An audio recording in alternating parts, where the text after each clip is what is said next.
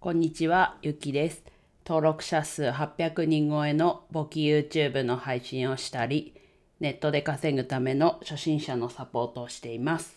はい。今日はですね、久しぶりにちょっと中途半端なお昼の時間に配信なんですけれども、はい。やっていきます。で今日はですね、スマホのリマインダー活用してますか？ってことでお話ししていきます。はい。えーなんでこの話をしようと思ったかっていうと、まあ自分がリマインダーを使ってるというところと、まあ昨日ですね、1万円ちょっと損してリマインダー入れとけばよかったっていう思いをしたので、ちょっとそこも含めお話ししていきます。はい。で、さっきね、リマインダーを使ってるって言ったんですけど、まあ、何でもかんでも使ってるっていう感じはなくって、まあ、ちょこちょこ使ってるという状況なんですけども、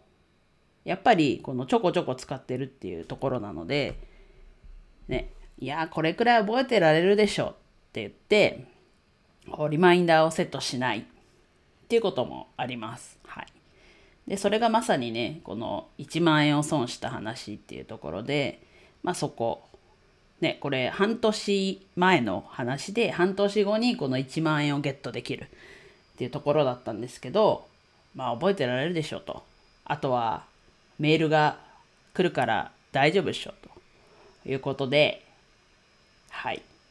ちょこちょこね、気にはしてたと。で、何の1万円かっていうと、まあ去年の11月にマンションで NURO 光がこうマンション全体で導入されたので、それで半年後に、契約した半年後に1万円のキャッシュバックがあると。そういう状況でした。はい。で、なんだな、その、覚えてられるで、覚えてられるでしょっていうところだと、ね、頭の片隅に置いとくとずっと気にして他のものを集中できなかったりっていう、ね、悪循環はありつつも、ちょっと自分は比較的覚えて、物事についてね、覚えてる方なんですね。まあ、それはこう覚えてようと思って覚えてるつもりはないんですよ。なのであんまりこう頭の脳のリソースというかは使われてる感じはなかったですけどちょっとこれはたまに思い出すのでだしスパンが長いのでなので知らず知らずのうちにね脳のリソースが取られてったのかなとはちょっと思ってます。はい。普段はねなんかこれどうだったって言われて結構映像で覚えてるのでこうだったんじゃないかみたいな仕事でよくねアルバイトの方の仕事でよくそうお伝えすることもあったりするんですけど記憶ではこうですよみたいな。で大体こう参考な情報として与えられる感じなんですけど、うん、今回はちょこちょこそれはもう半年間